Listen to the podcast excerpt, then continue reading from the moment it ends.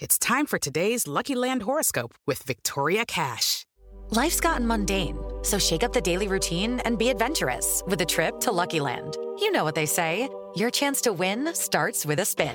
So go to luckylandslots.com to play over 100 social casino style games for free for your chance to redeem some serious prizes. Get lucky today at luckylandslots.com. Available to players in the U.S., excluding Washington and Michigan. No purchase necessary. VGW Group, void were prohibited by law. 18 plus terms and conditions apply.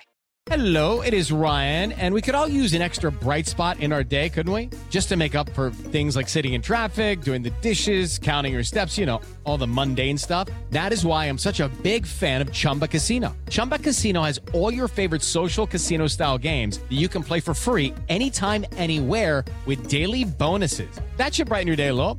Actually, a lot. So sign up now at chumbacasino.com. That's chumbacasino.com. No purchase necessary. VGW Group. Void were prohibited by law. See terms and conditions. 18 plus. Step into the world of power, loyalty, and luck. I'm gonna make him an offer he can't refuse. With family, cannolis, and spins mean everything. Now, you wanna get mixed up in the family business. Introducing The Godfather at ChumbaCasino.com. Test your luck in the shadowy world of The Godfather slot. Someday, I will call upon you to do a service for me. Play The Godfather now at ChumbaCasino.com. Welcome to the family. No purchase necessary. VGW Group. Void where prohibited by law. 18 plus. Terms and conditions apply.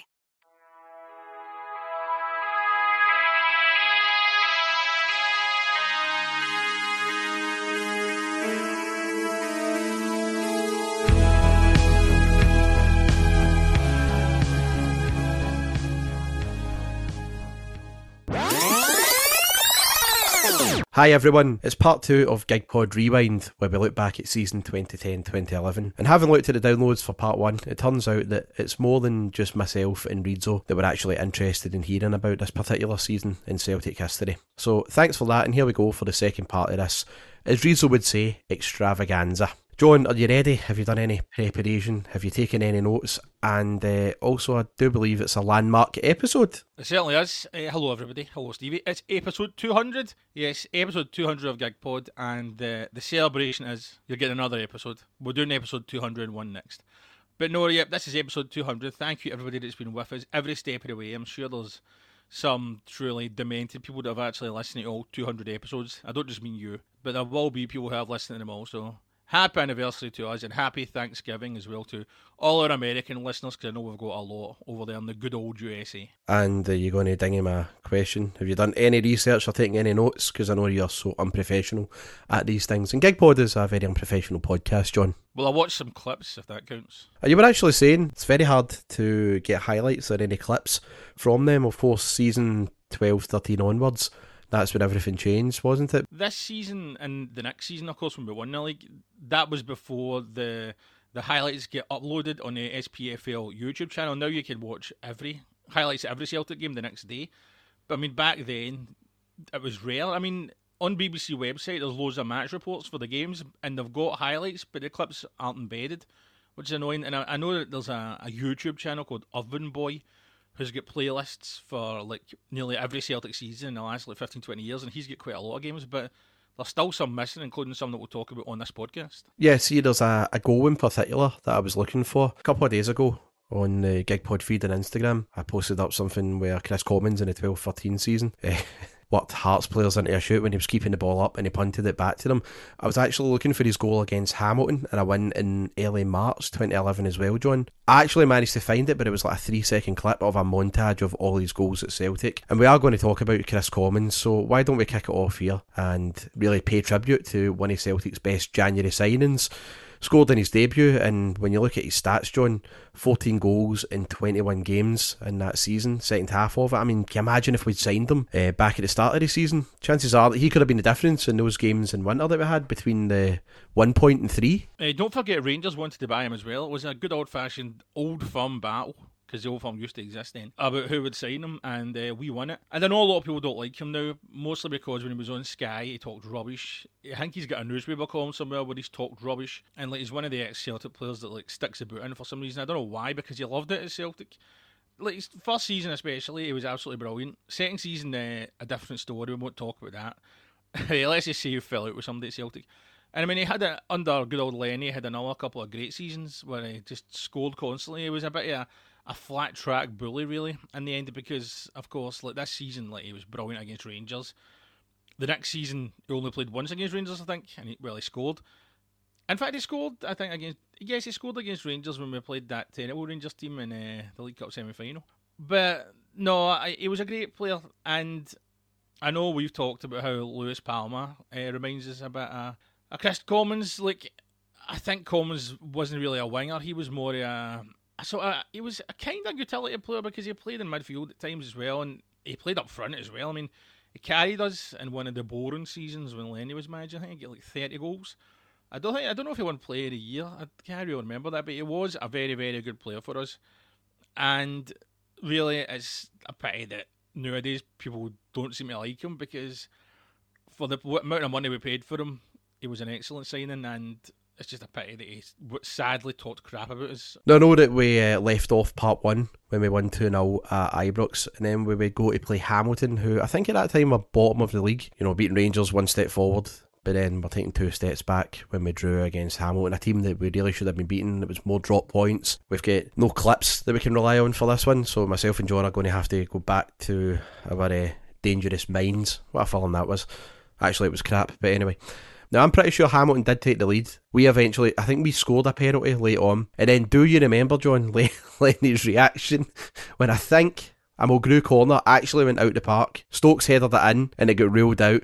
Now, nowadays, I remember seeing the replay of that and I think the ball was out. So VAR would have said right away, right, that's not a goal. But do you remember the reaction for Lennon? Because I remember it was a biblical rage from him. Unlikely any of that. No, I think he went ballistic. He went ballistic in first because he thought we'd scored.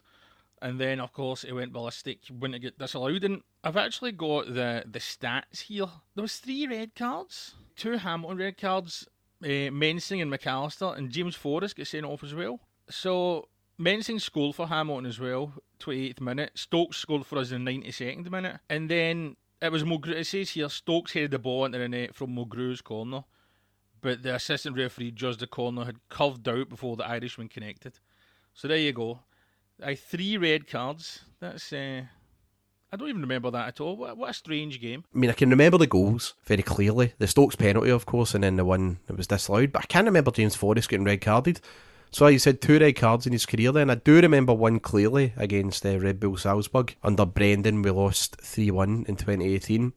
Now, there was the third game against Rangers of the season was approaching. We were drawn against them in the Cup, and the run we went on was quite impressive. We won five games in a row. We did not concede a goal in the league, draw. We beat Hibs away 3 0. We won 1 0 against Aberdeen at home. Excellent performance against Hearts, who were like, mounting a wee mini challenge of their own, you could say. Um, and I think we pretty much stopped them in their tracks because they'd beaten Rangers the Saturday before playing us. I do remember they brought a huge crowd through.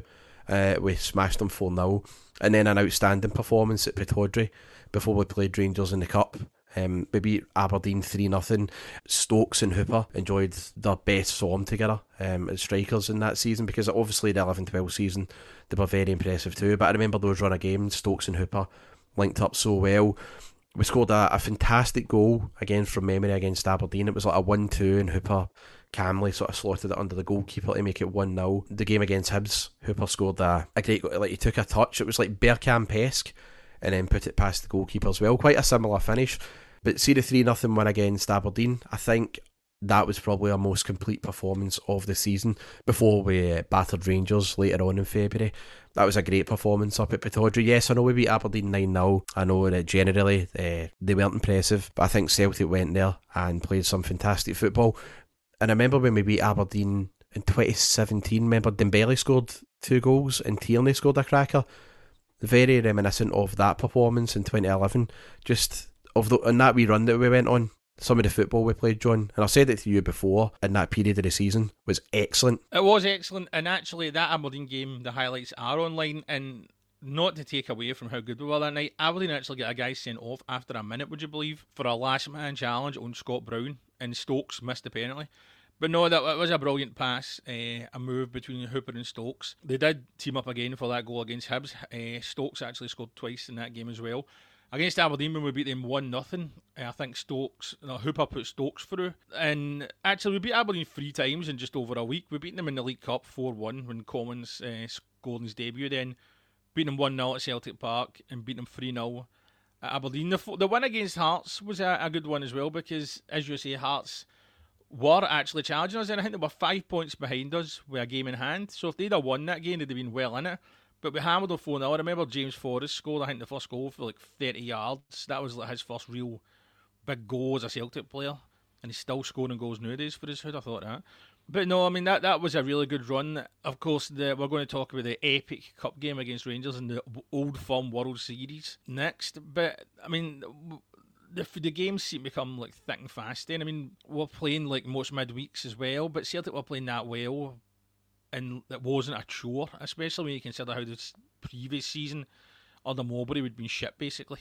But now, like, I don't think anybody expected us to mount a serious challenge same as really an Ange's first season. But we were playing excellent football, and the fans were really getting behind Lenny. And I think this was Lenny's best season as a manager. And uh, even though we didn't win the league, but we played some really excellent football. Now, before we talk about that game against Rangers, yes, in the cup. Remember, we actually went to Berwick Rangers as well in the cup and won two 0 But what Celtic player made his debut and then would only make six more appearances before uh, leaving through the back door? The answer is, of course, Freddie Ljungberg who, if uh, our younger listeners, if there are any, don't remember, was a, a phenomenal player in Arsene Wenger's like sort of first few seasons at Arsenal in, in London, that great, great city. Although, unbelievable enough, I have never been to Arsenal Stadium.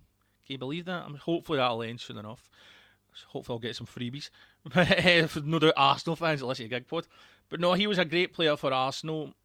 He played in that Invincible team. He played in an, another team that won the double. Like back then, when winning the double was like a big deal in England. He didn't just win it practically every year like Man City do. He was a great player, but his career was sort of on the, the downside by the time he came to Celtic. He didn't start against Brady. I don't even think he started a game for us. I mean, it was a sort of. I think the only reason we bought him was because we had that injury crisis we talked about in the last pod where we went to Ibrox with so many players out injured. We, I think, we're in a panic and thought, oh, we'll bring in Freelandberg. He's an experienced player. He's got loads and loads of caps for Sweden. He's been a great player in his day. But it didn't work out. And as you say, he left not long afterwards. In fact, this is unbelievable. This is this is a Charles Joe Hart situation. Do you know what Freddie Ljungberg's actual real name is? Carl Freddie Frederick Freddie Ljungberg. Imagine that. So Carl Ljungberg wasn't for Celtic for long. He actually played only seven games. It must be a weird Swedish thing because Henrik Larsson's real his shoot name isn't actually Henrik. No, it's Edward. I wonder if people know that. No, it's Edward Larsson. He's un- unbelievable. And he, he, we signed him after he joined us on a trial. Remember, we used to do that. That was always uh, interesting. He actually did start against Berwick Rangers, played 60 minutes. But no, he didn't really pull up any trees for us. It was one of the gambles. I mean, we've done the trial signings before. I mean, Ivan De La Pena didn't sign after a trial, I remember. Rivaldo, I no, we wanted to give Rivaldo a trial. That's right, aye. Uh, yes, I mean, yes, folks. Even back then in the 2000s, Celtic were mad when it came to transfers. Like we tried, maybe we tried to buy Sol Campbell as well. He would fit in nowadays, all right. Because uh, he's like retired, no playing football. Uh, I was going with the Tory angle, obviously. Sorry, as, as if the Celtic board would be Tories, never. But uh, that was just a, a failure of a signing so many Celtic have had. right, John. So we'll talk about the third game of the season against Rangers. We went back to Ibrox on the 6th of February 2011 in the Scottish Cup and we drew two each. Reluctantly, I have to say it was one of the best goals against us I've, I've ever seen from a Rangers player. Jamie Ness opened the scoring, just no keeper that's getting that. It was just one of the ones you just have to hold your hands up and say, what a strike. It was ridiculous. Uh, and then I remember Kris Commons equalised. Izaguirre cut inside, Ledley cut it back, and it was like Hooper and um, Commons were both going for the ball, but Commons went for it, put it past McGregor, and then that was a game where we went down to 10 men. I think Fraser Forster gets sent off for hauling down Naismith. Zaluska came on, and Zaluska did what he always does and doesn't save penalties. I think he had the worst record. Then uh, Joe Hart, at least Joe Hart's actually saved two penalties. To my knowledge, Zaluska never once saved a penalty at Celtic, so Whittaker made it 2 1. Half time, you're resigning yourself to defeat. I mean, this is a decent Rangers side, as we know, up against 10 men at Ibrox. You really couldn't see Celtic coming back from it. I think it, a lot of us at that game were just thinking, look, as long as it doesn't turn into a drubbing. Off the top of my head, the last time we went down to 10 men at Ibrox in a similar situation was the Martin O'Neill game in 2000, November. We don't want to lose 5 1. unless you can think of any other examples. But I think that was just what I was going through my mind as a fan. Just don't get a tank in, take them again in a few weeks in the league. But John, something remarkable happened. Uh, Neil Lennon tactically outwitted Walter Smith, and Celtic, quite honestly, should have won that game. Yeah, I mean, Walter Smith was a good manager for Rangers and especially Scotland. I mean, that was a poor Scotland team. He took over and he like got some great results. Obviously, spent more money than any other manager, but he still was a good manager on his day. But Neil Lennon just got the better of him tactically. I mean, looking at this game and the the game against Rangers a couple of weeks later that we'll talk about in a wee while, just brilliant tactics by Neil Lennon. I mean, they couldn't have coped being against 10 men. A Celtic team that really, if you're thinking about it logically, should have just been finished and we should have lost that game like 3 or 4 1. But the team were just solid, and Samaras especially. Nobody talks about that Broony goal and his uh, subtle celebration against the other subtle guy, El Hadji. Two very subtle guys, Scott Brown and El Hadji. They're there. They weren't sort of guys that cause trouble and try and fight with people in that. No chance. Oh, that was just a, a great performance. I, mean, I don't really want to talk about the Broony because well, it's been done to death, but it's more about how well we played in Samaras, especially. He actually didn't start that game. Interestingly enough, it was Beram Kayal. He came on for the 62nd minute, and all I remember is that he just absolutely gave Weir and Bougherra no chance at all. They just couldn't handle him. And it was really one of Celtic's best performances at Ibrox. Uh, they, the, the, this, this game and the 2 0 earlier, the month before, are two of Celtic's best performances at Ibrox, really, in the last 20 years, I'd say. I mean, it should be remembered as well that Steven Naismith later got sent off in the game for a, a second yellow card for diving. Imagine the Hearts manager doing that. Never, never terrible. But it was just a, a brilliant performance, and it is just a pity that Neil Lennon never reached the heights tactically again with Celtic. I mean, okay, we did well the next season to win the league, and we were on that brilliant, like unbeaten run we did beat Barcelona, but that was probably more down to Fraser Forster playing one of the greatest games in Celtic history. But really, tactically, Lenny was never the same manager, and really, he isn't a very good manager anymore. I mean, he did well, of course, to win us the the treble when he came back. Although we were like eight or nine points clear, so we were always going to win the league when he came in. But no, it's just a pity that really he's not a good manager anymore. And if he did like take a job again soon, I mean he's been linked with clubs. I just don't think he'd do very good anymore. And really, I mean everybody knows that we've not always been the biggest fans of Neil Lennon as a manager, but back then it really like we'd got a really good manager on our hands, and like it really was tactically excellent. And I don't know, I think that Inverness game, what we'll talk about in the next part of this series, really I think done a number on him and I don't know if he's recovered for that. But no, it's just a pity that he never hit the heights again because at one stage, incredible enough as it sounds, he looked like he was going to be a, a really, really good manager. Do you agree with that? I would agree with that. I remember after that game, saying to myself, could Martin O'Neill, Gordon Strachan, Venglos, eh, Jansen have done that? And the answer is probably no. It's it's definitely up there as one of his best achievements, John. I was so surprised when he got that result. Ledley, I remember, was fantastic. Izaguirre, outstanding and the way that he utilised Mark Wilson and Izaguirre that game, like the two of them. Well, see the way Rangers are now, actually, where they're just like they have an over reliance on the wide men. Like Celtic did it that game, where it was just like Wilson and Izaguirre totally dominated and took us right up the pitch. And Rangers were camped in with 11 men. For all that Lennon has wound me up ever since, uh, not bitter enough to say that um, I don't respect what he did for us back then. That was a, a phenomenal result. Do you remember Walter Smith used to give Ally McCoist the cup games? It was McCoist that took the team for the cup. Wink, wink. I really think Walter Smith probably took more charge. I mean, come on, look at how crap a manager Alan McCoist turned out to be. I know they always said that, but and McCoist did interviews after the cup games, but I think that I don't, I don't want Walter Smith just sat in the stands and was like, "Oh no, I'm not having a, I'm not playing a part in this." Ali, you just do everything. I'll just, I'll just sit there while we're getting beat, or while we're struggling to beat Celtic. No, I mean, I think Walter Smith did play a part in the games. I'm sure uh, some liars that we know, I'll tell us differently. Thanks for that there, John. I uh, look forward to hearing you on the Rangers review next week. There was the match in the league, and Celtic ran out 3 0 winners. John, I know that we have battered Rangers in recent years under Ange, uh, and Brendan as well, but before then, that result against them at home was just pure and utter dominance. Gary Hooper scored two, and then Kris Commons added a third that was a game, John, where it really could have been six or seven. Celtic were absolutely superb that day. the first goal by Hooper, where he took a phenomenal first touch, went past old man Davy Weir, and then it was a fantastic finish past uh, Allan McGregor.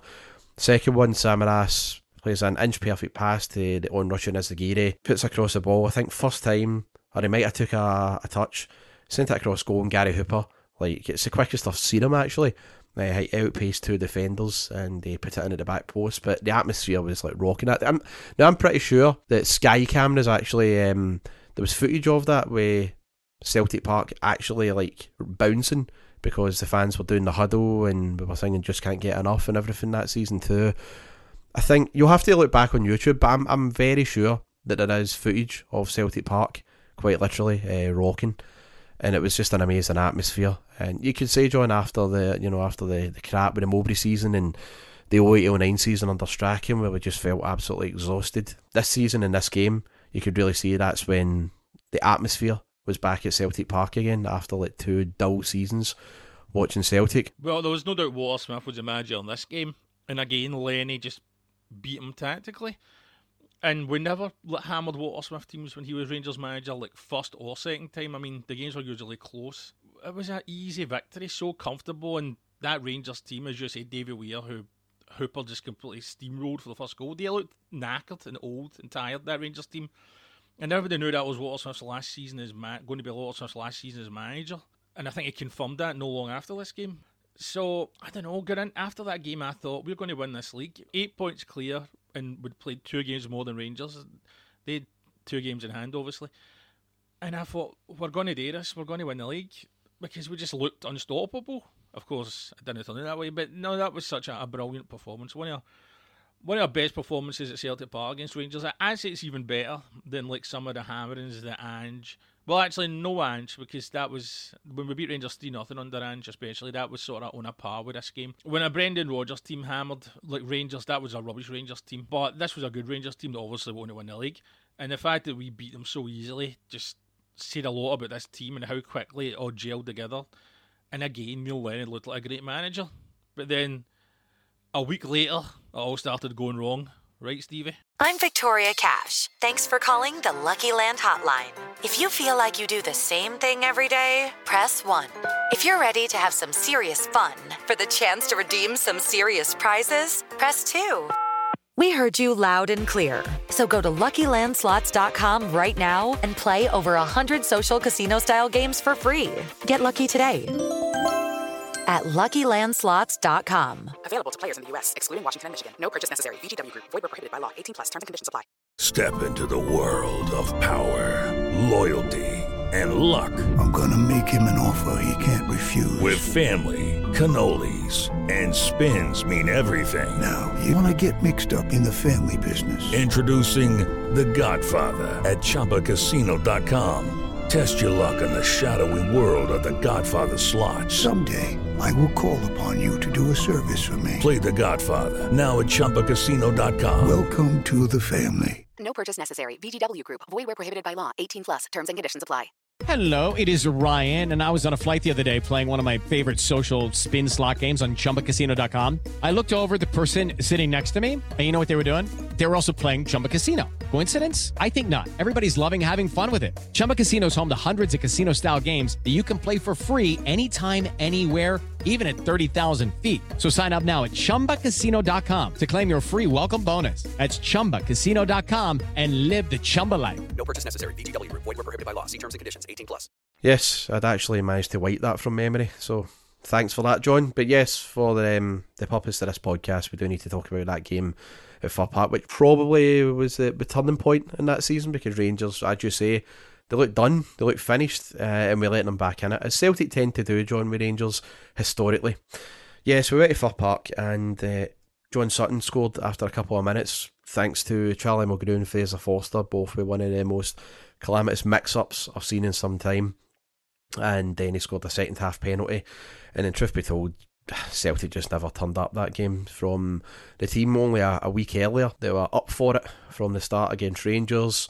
You know, you had guys like Kyle Bartley getting wound up with Scott Brown. El Hadj Diouf uh, retreated into the shell of the wind up he was as well. In this game, John Sutton just bullied us and Motherwell were worthy winners. And that, sadly, let Rangers right back in. I think they'd maybe won the day before, an unconvincing one uh, against St Mirren, and I remember looking uh, on a forum as I usually do. Obsessed Celtic fan here, and the fans were just raging at the performance and saying Celtic were going to run over the top of Motherwell. But no, we didn't. It was a real disappointment. And again, it was just very much like the last one against Rangers, John, when we went to Ibrox and beat them. And then we drew a game at Hamilton when we really should have been winning it. North Lanarkshire just, we didn't turn up there at all that season. Your memory's playing tricks on you a wee bit because Rangers beat St Johnstone uh, 4 nothing that day. But here's an interesting bit. I'm just looking at the BBC website, the report in the game, and listen to this. This will shock you about a Neil Lennon side. Celtic winner Kris Commons thought that the players had underestimated Motherwell. I thought we were a little bit complacent.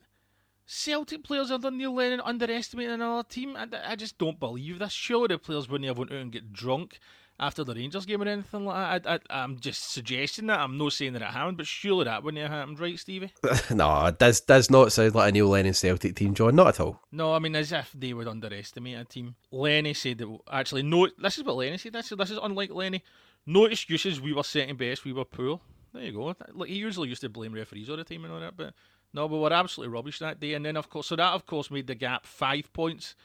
With Rangers having two games in hand, and of course, if they'd won them, they'd have went a point ahead. So, more in the title race to come in a wee while. For the rest of the games up until the split, Celtic won um, every match. They won 5 out of 5, beating Hamilton 2 0, Hibs 3 1, which was a midweek game when I think Liam Miller scored a penalty against us too. St Mirren 1 0 was a really edgy game. Commons again scored like about 10 minutes to go. But the game against St Johnstone, now that was midweek. It was like a 5 past 6 kickoff on ESPN. Uh, John, remind the listeners on this one what mental event occurred against St Johnstone in the 1 0 win late into the second half, and I've already tense game and an already tense season. Yeah, but I think it was Michael Duberry, ex of Chelsea, if my memory's right, was playing for St Johnstone. And he literally, like, practically picked the ball up in the penalty box. I'm not exaggerating. He practically picked the ball up, and the referee, who I don't remember who it was, let's just say a useless bloke, was like he genuinely froze and didn't know what to do. Like he was confused, and he didn't give the penalty. He genuinely p- picked the ball up. Iain Brines was the referee, that wonderful referee, and it was just absolutely bizarre. They didn't give the penalty. It was Beram Kayal that scored 45th eh, minute this game was played at six o'clock because of the Champions League, and actually, it's easy. A number of footballs came onto the pitch at the field of play to cause confusion as part of fans' protest at the six o'clock kickoff. I forgot about that, but uh, Daryl Murphy actually started the game with Samaras up front. There you go. What a, what a strange game. And actually, that game was the week before the Scottish Cup semi-finals, where St Johnstone actually played Motherwell. Motherwell won, and we played Aberdeen and won four nothing and Aberdeen the guys get sent off in that game as well. I think, but uh, no, that was uh, that was just an utterly ridiculous moment, even by the standards of bad decisions against Celtic. I think because like the highlights for this season are hard to come by. It was just genuinely, genuinely insane. Yes, well, speaking of insane, John, the fourth game against Rangers, it really did have it all, and that is not a cliche, is it? In the Scottish Cup game on the second of March. Remember, of course, the First game ended in a 2 2 draw at Ibrox, Celtic down to 10 men. Rangers ended this game with uh, 8 men. But okay, uh, where do we start, John? We could be on this one for the next half hour, so let's try and condense this for the listeners as much as possible. Mark Wilson scores. Uh, Sasa Papac gets knocked out. Steven Whittaker was sent off uh, for the second bookable offence in the first half. Madjid Bougherra was sent off just before full time, and then El Hadj uh, get a second caution as well. So yeah, Rangers were down to eight men, but amazingly, that was not the most mind blowing event of this game. John, I'll leave it over to you for uh, what happened between two managers that ended up, quite honestly, changing Scottish football. One of the most bizarre things we've seen in this country. Well, those two very calm individuals, uh, Neil Lennon and Ally McCoist, who was quote unquote in charge of Rangers uh, that night, had a, a set two in the touchline where the pair of them ended up arguing with each other. I mean, it was no big deal. Nothing that you haven't seen before in a, a, Celtic Rangers game. I mean, Celtic Rangers games have been intense before. But the good old Scottish government, who we would never criticise, reacted rather ridiculously to this moment and the fact that there was three red cards. Well, I mean, as if there's no been red cards at Celtic Rangers games before. But Alex Salmond, who of course isn't a bad guy at all, right? He decided to cause, call a summit after this game to deal with the aftermath of really what was not that bad an incident. There's been a lot worse moments in football. But no, the reaction really was ridiculous. I mean, okay, there was three red cards, big deal. That's happened before in Celtic Rangers game. I think there's been games with four red cards. The managers had an argument, big deal. There's been arguments between football managers in Celtic Rangers games since time started. It was just ridiculous. And good old SNP, who would never criticise, really did drop the ball on that. I mean, I would hate. I mean, imagine if the SNP had a, a huge vote about something very important just three years later. Imagine if that cost some votes the ridiculous attitude towards uh, towards football. Football fans, especially, that that would be really stupid, then, wouldn't it, Stevie? I do hate the fact that this is turning into a, a political show. Uh, I know we're losers, but we're not that bad, are we? As you say, uh, it was a massive, massive overreaction that I've seen way worse in football around the world, and it's just one of these things that happens in, in the heat of the game. Uh, it's three red cards and two managers arguing but yet the SNP then used that instant to create that offensive behaviour at Football and Threatening Communications Act. I mean, the amount of football fans that that fucked over was ridiculous. It was got to the point that, you know, people's lives were being ruined and this was all done just simply because politicians couldn't understand why people are passionate and maybe lose their rag sometimes at football. Fans do it, players do it, managers do it. You've seen people in the, the boardrooms and all that doing it, and yet they basically weaponised this. Um, they brought out a pretty draconian act, and again, I'm keeping it very brief because we're only a political show, and we never will be, thankfully. But it was massive overreaction, John, and you know it, it ruined a lot of people's um, lives. But it doesn't matter if it's Celtic fans or fans of other teams in Scotland. A lot of people were fucked over just by that act because of what happened in that game. Nothing happened in that game that has not been seen before at a Celtic Rangers game. I, am just I'm just glad that it wasn't any uh, wasn't any repercussions of that game. Eh? Like there wasn't any, any incidents that happened like with fans' lives being ruined. Oh no, there was. Oh well, that's enough politics, as Ben Elton would say. Back to football and another Celtic defeat to talk about. Oh, good. Yes, and that was on March the twentieth, twenty eleven. Hmm, something about that date that really sticks out to me, but I don't know what. Was it by any chance your birthday, was it, Stephen? I was, yeah. I turned 26 on that day. Um, my granda got me a ticket for my birthday. What a guy, hero. Uh, me, him, and my uncle were all at Hampden as Celtic. Yes, dropped the ball yet again and handed the initiative and momentum all to Rangers when they lost 2 1 in the League Cup final. And it was a game we deserved to lose, really. We just didn't turn up. Our, uh, our favourite manager, Lenny, was barred from the dugout, and so he was sitting in the stands. And we were rubbish. I mean, I think Rangers Rangers scored first through Stephen Davis. We equalised not long uh, later with a Joe Ledley header. But we just didn't dominate the game like we had. We dominated that cup tie. We dominated the 3 0 league game and that 2 each cup game. But we, we just didn't really turn up. I mean, there was an incident in that game as well where I think it was Thomas Rogne fouled uh, Jelavic in the box, and the referee gave a penalty, then changed his mind. Can you believe that? A referee changed his mind and not giving Rangers a penalty in a cup final. Yes, a miracle can happen.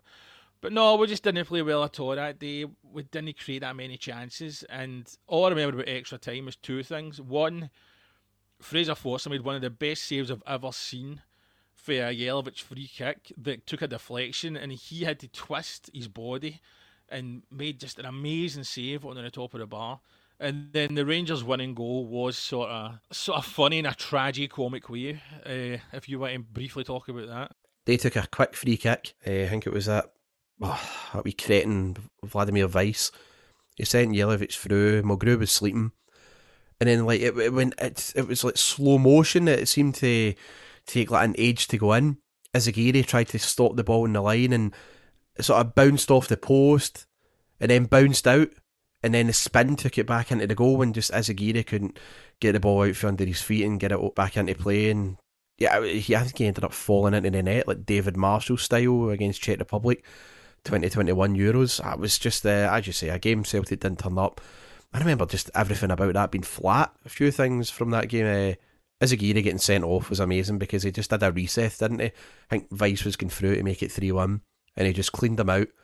I think he was sending through And I'm glad that Izaguirre gets sent off and it only turned out to be 2 1 because had Juice scored to make it 3 1, uh, I probably wouldn't have turned up to games for the rest of the season. That would have ended me. Hated him, but it was all part of the of that season, wasn't it? I remember Fraser Forster for the first goal was shocking. He took an eternity to get down for that Davis goal. And the Hampden pitch itself, I don't know what it was. I'm not using this as an excuse. Uh, I'm not Lenny. You would have been at the game too.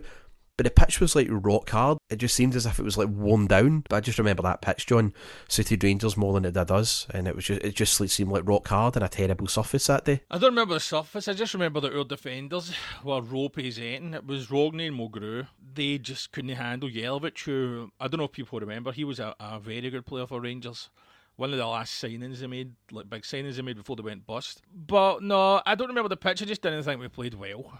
Like Gary Hooper was quiet, and Samaras, who had destroyed Rangers umpteen times that season, didn't do much. But no, it was a bad result because it. I mean, Rangers had already got that boost. We are floating at Motherwell. We sort of re took the lead mentally wise by beating them in a cup. But then we just gave them another huge boost. Oh, but it was more twists and turns because we were originally meant to play Inverness in March, but it get cancelled. Rangers played us at home on the same day and lost 3 2. David Goodwillie scored in the 90th minute, so the league table looked like after 28 games Celtic 67 points, Rangers 65, so we were batting advantage again. It was a, a, very strange season, and we were miles ahead in goal difference as well. Nine goals ahead and two points ahead with ten games to go. So if we just kept our nerve and won the la- and won at least nine of the last ten games and avoided defeat at Rangers, because we had to play them obviously after the split, then we would win the league watch this space to see what happens, listeners. Yeah, I do remember that rescheduled game against Inverness actually. But speaking of them, we did go up to Inverness in March after the quotation marks coming here, John. Shame game against Rangers that we won 1 0. Yeah, we went to Inverness, we were getting beat 1 0. And then Joe Ledley scored a double in midweek. Really impressive win. And then we went to Hampden again, where we played Aberdeen. We beat them 4 0 and we beat them 4 1. Kris Commons' debut in the League Cup, where we scored four first half goals in this semi final in the Scottish Cup at Hampden, we beat them again, although it was four second half goals. I don't really remember much of that, John, although I think we did get a penalty, but I do remember it being a scorching day. I had a crap view at Hampden. Everything about it was rubbish, but Celtic did go through to a final, and yet here I am complaining. Unlike you, I know. Aye, it was f- nothing each at half time. We did miss a penalty. Uh, Constantine gets sent off for a last man challenge. Stokes apparently saved by that. Not very good goalie, Jamie Langfield. But we did end up winning easily. Mulgrew, Ledley, Commons, and Maloney. And we were through to play Motherwell in the Scottish Cup final. First Scottish Cup final against Motherwell since I think something like the 1950s. We'd obviously played them in a, a famous, or rather infamous semi final in 1991, but we somehow managed to lose 4 2. We beat them in a League Cup semi final as well uh, in 2006, I think. But no, we hadn't played them in a Scottish Cup final uh, for a long, long time, and then we were we're set to play that team supported by such legends as Tam Cowan. Before we go, we do have to address the further insanity of what happened before we played Kilmarnock for the last game before the split. But here's a wee bit of trivia to break things up for you, John. A wee quiz. What was the biggest song of 2011? Oh, goodness. Uh, can I get a clue? Well, this isn't a clue. It's pretty much giving you the answer, but let's just say uh, my laptop is her. Your laptop is her? Um, you'll need to tell me. Adele. Oh my god, that is terrible. it was that rolling in the deep. That's one of the better ones. Right, okay, and I know you're not much of a, a gamer, and I am. 2011 in video games. Do you know which was the biggest selling game of 2011? Is it a Mario Brothers game or a Metal Gear Solid game? No, no, no, it is not. It is a superhero game. Arkham Asylum? Batman Arkham City. What a game. Alright, okay. I only remember Arkham Asylum, the first one. Did you play that? I used to play in my mate Davy's house, who I used to go to games with. Uh, in this era, in fact. But uh, no, in fact, he gave up his season ticket by then. But no, I used to uh, play that in his eye we used to watch the games. We'll finish up by talking about a game in midweek where Celtic went to Kilmarnock. They won 4 0 on the pitch. Absolutely superb. Um, Hooper and Commons were in outstanding form. It was the same night of the Copa del Rey final. Real Madrid beat Barca 1 0. Ronaldo scored. I think it was at the Mestalla because like it was in Mosquito at the time, the old Mosquito, and had the Celtic game on one screen, the Copa del Rey on the other. And the crowd I was with, it was like mixed, so some were watching the Spanish game. Myself and others in the in the team for Sunday's birthday were watching the Celtic one, but I, I mean on the pitch we were great, but it was overshadowed, John, with some quite ugly scenes just a day beforehand, actually. Well, the story broke, I think, actually on the day of the game, uh, the 20th of April, and well, it's hard to believe now looking back, but parcel bombs were sent to Neil Lennon, uh, Paul McBride, who was Lennon's lawyer, and uh, Trish Godman, who was the former deputy presiding officer at the Scottish Parliament. They actually get sent to Lennon at Lennoxtown and that was the, it says here on the Celtic wiki on the 26th of March. Then the 28th of March to the Godman, the Labour MP, and then uh, Paul McBride as well. And the Paul McBride one was uh, addressed to a, a, faculty of advocates in Edinburgh. So it was just crazy, really, that that actually happened. And I don't know. Thankfully, there's been nothing like that since in Scottish football and like the Scottish police, it says I'm reading an article about it. Scottish police like asked for a voluntary news blackout when reporters like asked them to confirm it. It's just really unbelievable. I know we use words like unbelievable a lot in this great podcast, but that really was unbelievable. And thankfully, nothing like that has happened since, and hopefully, nothing like that happens again. And of course, just I mean, a couple of days after this story came out, we of course were playing Rangers in the last game of the Old Firm World Series at Ibrox, in a game which a lot of people thought was going to decide the league. So it was a, a pretty crazy time, really, and thankfully Scottish football seems to have left those days in the past. But no, it was just such a bizarre season, and that was just another example. And when we come to part three next week, it gets even more bizarre, but this time, thankfully, it's bizarre on the pitch. This has been GigPod Rewind Part 2, Season 2010 2011 from a Celtic perspective. Rizzo, thanks for coming on.